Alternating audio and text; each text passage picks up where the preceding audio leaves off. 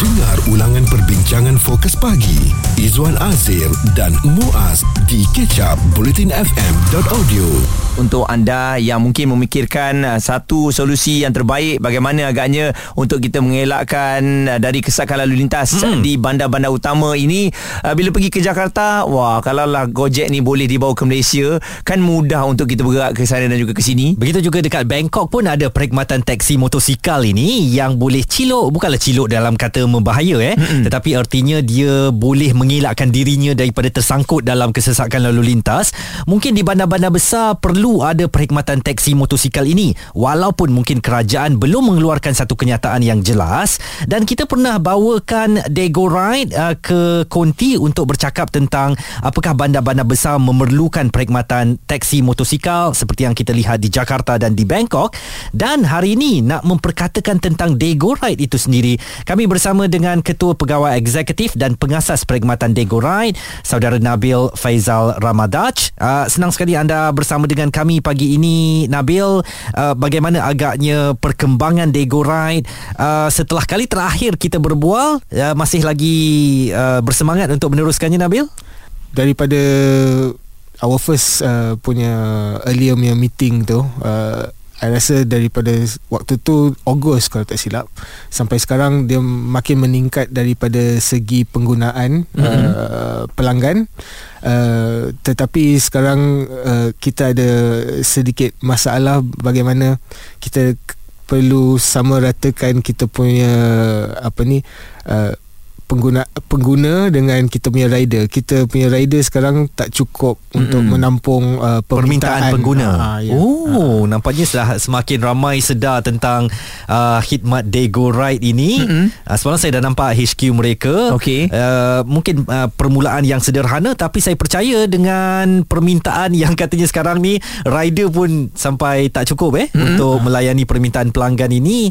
Uh, pastinya kita akan nampak lebih ramai orang menggunakan perkhidmatan perkhidmatan uh, taksi motosikal Dego Ride di ibu negara. Dari segi um, muat turun aplikasi untuk Dego Ride ni bagaimana agaknya um, semakin ada peningkatan dan juga mungkin penambahbaikan lah bila dah ramai orang yang uh, apa order dan juga guna Dego Ride.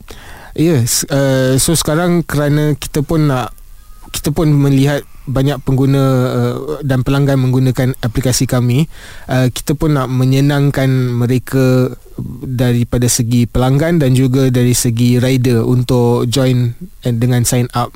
So daripada segi pelanggan kita sekarang fokuskan orang pasal yang ramai rata-rata guna cash. Hmm. uh, kita ada e-wallet tetapi kita uh, apa ni uh, uh, kasih orang kebolehan untuk uh, amalkan atau uh, prioritize uh, cash lah oh. so that they build trust dulu untuk mm. kita punya oh. platform mm. and application uh, dan untuk dari segi rider pula kita dah turunkan kita punya requirement uh, so sebelum ni waktu kita berjumpa dahulu kala hmm? uh, rider kalau dia nak sign up dia perlu beli Digo punya helmet dia uh-huh. perlu beli Digo punya baju uh-huh. uh, tetapi kerana kita ada apa tu uh, permintaan yang tinggi daripada pelanggan so kita pun kena kurangkan dia punya requirement requirement lah hmm. pasal dari segi uh, dana yang perlu digunakan oleh rider tu kita kurangkan lah kurangkan. so diorang tak diorang tak perlu beli untuk ha, mereka ya so sekarang diorang hanya perlu bayar uh, RM30 semata-mata untuk top up e-wallet untuk kami atau application kami uh, deduct dalam punya commission lah okay. daripada setiap job. Jadi mungkin lepas ni elok juga kita uh, ceritakan bagaimana kalau orang nak jadi rider untuk Dego Grab dan juga kita nak kenalkan lagi perkhidmatan Dego ni untuk masyarakat terutamanya di ibu negara. Jika anda terlepas topik serta pendapat tetamu bersama Fokus Pagi Izwan Azir dan Muaz stream catch up di blutinfm.audio untuk corporate interview you kami nak memperkenalkan Dego Ride, satu perkhidmatan taksi motosikal yang telah pun digerakkan di ibu negara. Uh, kabarnya terus mendapat permintaan daripada pengguna mm-hmm. yang mahu mengelakkan keadaan kesesakan lalu lintas. Dan sekarang ni bukan saja pengguna nak menggunakan perkhidmatan Dego Ride, tetapi ramai juga yang tertanya-tanya caranya untuk menjadi seorang rider di Dego di Dego Ride. Nabil bersama dengan kita Ketua Pegawai Eksekutif dan Pengasas Perkhidmatan Ego Ride. Uh, Encik Nabil mungkin dari segi kekangan lah Kenapa agaknya rider-rider ni Nampak tadi demandnya terlampau banyak Tapi rider pula tak ada. Uh, Dah ada beberapa peraturan ataupun syarat telah diketepikan Untuk bagi mereka masuk. Apa lagi sebenarnya permasalahan yang ada Nak apa mendapat rider-rider yang baru ni? Uh, Salah satu adalah Daripada pendapat saya lah. Uh, Setelah membuat perkhidmatan ni bertahun-tahun daripada 2016 uh, is that uh, first thing is a policy we need the kerajaan to acknowledge endorse that uh, this perkhidmatan is dibolehkan eh that is bo- dibolehkan Hmm. ah, Oh. betul uh, I think that was what we had once upon a time and that really helped uh, boost uh, the confidence daripada segi rider tu hmm. yang uh, kerajaan pun uh, Support. give uh, support to them lah uh, and and I think that's important because this golongan is a large golongan Mhm. there's about 19 million plus uh, motorcyclists Mhm. on the road now uh, and and and I think the kerajaan shouldn't uh, uh, abaikan mereka punya uh, kebolehan dan uh, menambah baik apa yang orang boleh buat dari segi menjanakan pendapatan lah. Uh, secondly is uh, that that like uh, I think there should be some sort of uh, sekarang memang orang boleh dengan uh, apa pendapatan pendapatan mereka uh, uh, apa ni uh, mencarum kepada KWSP atau Mm-mm. mm Pekeso tetapi dia secara individu Hmm. uh, and and and Pekeso pun baru-baru ni baru keluarkan uh, satu program where uh, uh, syarikat uh, dah kena berhenti uh, menolong uh, apa ni pencaruman tu Mhm. uh, kerana orang nak buat uh, the each rider individual tu uh, go and do their own uh, apa ni Pemotongan. uh, pemotongan Hmm. yes uh, walaupun I think that is a good uh, step forward uh, making them more independent tetapi you have to see it from uh, uh, their also point of view lah uh, which I believe is dorang uh, lebih senang they want the easier way to do things lah Mm-mm. especially when you're in talking about uh, gig economy kan Mhm. uh, mereka memerlukan sesuatu where uh, I just want to do this uh, few jobs and then after that everything else is done for me secara automatic lah Hmm. kerana uh, dia punya apa dasar this kind of uh, gig economy pun is technology based Mm-mm. kalau technology based patutnya memudahkan betul uh, and, and I think that is the f- main thing that they're looking for lah and what we also want to do actually. Tetapi uh, it requires uh, back to point number one it requires government support so that certain things can be improved overall. Okay, talking about government support dalam musim pilihan raya ni, bagaimana Dego Ride mahu menyuarakan your view uh, supaya uh, mungkin perkhidmatan Dego Ride ini boleh disahkan, boleh diterima secara rasmi uh, kalaupun sekarang mungkin ada kekeliruan itu kan antara boleh atau tak boleh tetapi sudah ada per, uh, panggilan ataupun permintaan daripada pelanggan untuk menggunakan perkhidmatan ini sekejap lagi kita nak bincangkan masih lagi bersama Nabil Faizal Ramadaj Ketua Pegawai Eksekutif dan Pengasas Perkhidmatan Dego Ride Izwan Azir dan Muaz di Catch Up Bulletin FM. perkhidmatan Dego Ride uh, yang uh, katanya belum lagi betul-betul mendapat pengiktirafan dan juga sokongan daripada kerajaan. Jadi hmm. uh, Nabil tadi kata itulah kekangan yang paling ketara yang kita lihat kenapa rider-rider uh, kurangnya ada nak masuk uh, dan mengikuti bersama dengan Dego Ride. Kita dah dapat jawapannya. Dan uh, kita masih lagi bersama Nabil Faizal Ramadaj Ketua Pegawai Eksekutif Pengasas Perkhidmatan Dego Ride Apa permintaan anda kepada kerajaan Nabil um, uh, Apatah lagi sekarang musim pilihan raya Supaya Dego Ride ini Ataupun perkhidmatan taksi motosikal Betul-betul boleh uh, boleh beroperasi di Malaysia uh, kepada kerajaan atau parti yang akan mengambil alih uh, kerajaan yang akan uh, masa depan kami ini.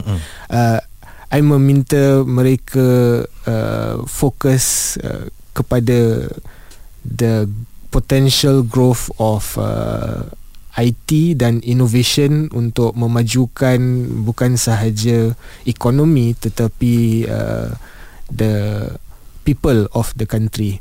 Uh, apa yang saya melihat uh, adalah sesuatu satu kekurangan dari segi the budget yang baru dibentangkan uh, uh, is that dia tak include uh, this fund atau uh, uh, uh, policy untuk meningkatkan uh, startup startup uh, uh, yang inovatif yang boleh membantu bumi putra dan also the economy secara am. Mm-hmm. Uh, and, and and I think that is uh, something I look forward to with the upcoming government lah. Uh, hopefully the same government that was uh, also supportive and positive uh, with uh, Digo Right once upon a time. Mm-mm. Dan ianya akan dapat uh, diteruskan dan memang teringin juga kita kalau betul-betul ia dapat dilaksanakan di uh, bandar-bandar besar ni dapatlah uh, dilihat secara keseluruhannya Digo Right ini telah pun beroperasi.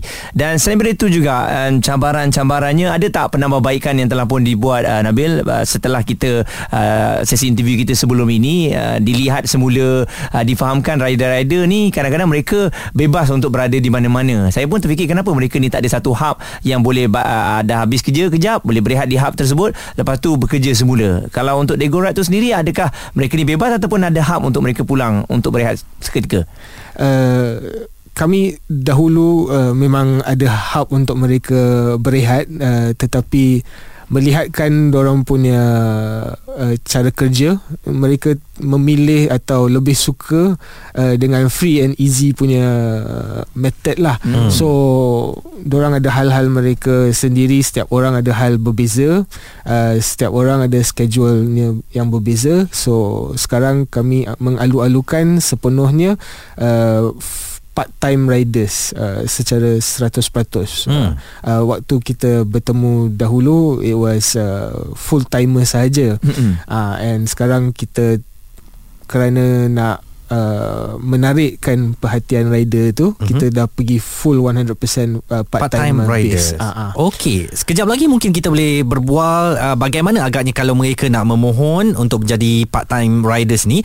Dalam erti kata lain sebagai part-time riders mereka boleh buat juga kerja lain. Yeah. Kalau dia nak jadi penghantar makanan dengan syarikat lain ke itu terserah kepada mereka. Uh-huh, Ada waktu terluang mereka boleh menjadi um, penunggang motosikal taksi ini uh-huh. bersama dengan Dego Ride Stream Catch Up Bulletin FM bersama Fokus Pagi Izwan Azir dan Muaz di bulletinfm.audio. Bayangkan kalau di bandar-bandar besar kita ada satu perkhidmatan teksi tambahan. Bukan menggunakan uh, kereta tetapi motosikal yang mana jangan terkejut perkhidmatan itu memang sudah sedia ada di bandar-bandar besar di negara kita. Cuma kita mungkin terlepas pandang atau tak pernah nampak namanya Dego Ride dan untuk corporate interview di Bulletin FM pagi ini kami bawakan Ketua Pegawai Eksekutif dan Pengasas Perkhidmatan Dego Ride Nabil Faizal Ramadaj. Nabil, um, kalau dilihat ada lima negeri yang telah pun ada perkhidmatan Dego Ride ini, adakah memang ada dalam perancangan untuk meluaskannya di seluruh Malaysia? Ya, insyaAllah uh, kami akan menambah uh, negeri-negeri uh, dari semasa ke semasa lah. Hmm. Uh, mengikut permintaan lepas tu kita akan membukakan uh, daripada segi apps dan juga daripada segi rider untuk uh, register dan aktifkan orang lah. Baik. Dan kita juga bercakap tentang bagaimana rider they go right sekarang um, bekerja sebagai separuh masa atau part time 100% eh 100% ya. dalam erti kata lain anda bebas untuk buat tugasan-tugasan yang lain uh, menjadi penghantar kepada company lain dan sebagai contoh tetapi ada masa anda boleh buat they go right ini bagaimana langkah uh, yang boleh diambil kalau mereka nak menyertai sebagai part timer dengan they go right Nabil Uh, sangat senang. Uh, Diorang hanya perlu muat turun aplikasi Digo Service Provider di Google Play atau Apple iStore, Apple App Store uh-huh. uh, dan uh, muat naik diorang punya IC, lesen memandu uh, grant uh, motor uh, dan itu saja dan Hmm. nanti kita akan approve dorang punya account dorang akan perlu top up RM30 kepada wallet mereka Mhm. uh, untuk syarikat dan sistem uh, deduct dia punya commission secara automatik dan itu sajalah. Hmm. Oh itu je eh Ah, ah. Tapi dari segi rekod-rekod Mungkin uh, Yelah mungkin ada di antara mereka ni Yang pernah kemalangan ke apa ke Atau Ah, belakang ya. mereka Macam mana Ah, Nabil? so uh, setiap uh, account yang apply tu kita memang akan buat uh, check lah Due diligence Ah, lah, eh.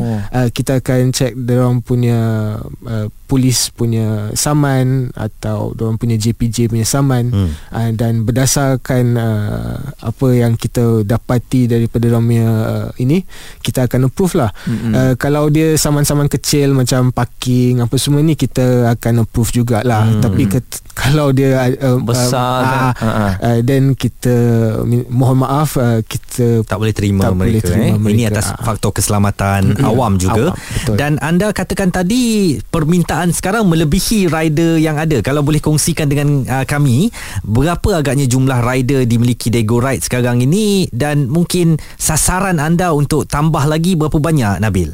sekarang kita ada aktif dalam uh, 1200 uh, rider Mhm. uh, aktif uh, dalam bulan inilah Hmm. uh, tetapi kerana diorang part time uh, dan diorang dapat memilih bila-bila nak online uh, itu menjadikan masalah uh, kami insyaallah uh, ingin memerlukan uh, 5000 rider dari uh, in a short time ah. Ah. Uh, and and I believe we can do it because we have done this before uh, in 2020 Mhm. uh, where we dapat 5000 rider dalam 2 bulan lebih kurang daripada 2 bulan Hmm. uh, so Jadi pertambahan yang besar sekarang diperlukan. uh, uh, Kalau anda mungkin kenal abang ke pak cik ke adik yang rasa nak dapat atau jana pendapatan tambahan Mm-mm. boleh cuba untuk menjadi rider Dego uh, Dego Ride ini motor jenis apa Nabil nak kena motor ni, uh, Waisuku ke atau macam mana ke Apa je uh-uh. uh, asalkan dia tak melebihi uh, 100 uh, ah 150 cc. Okey lah So motor standard lah Ah, Yang standard, ada eh. Dan uh, dari segi Bila sebut mengenai kerja ni Gaji Ataupun dari segi potongan Ya, Berapa ah. persen Selalunya ini pun rider tengok ni kan Betul betul. Ha, ha. Uh, so uh, kami telah membuat perubahan daripada waktu yang kami menjumpa uh, uh, Izwan dengan Muaz uh, kali dulu. Um, sekarang kita telah menaikkan dia punya apa kadar uh, kepada pelanggan. hmm.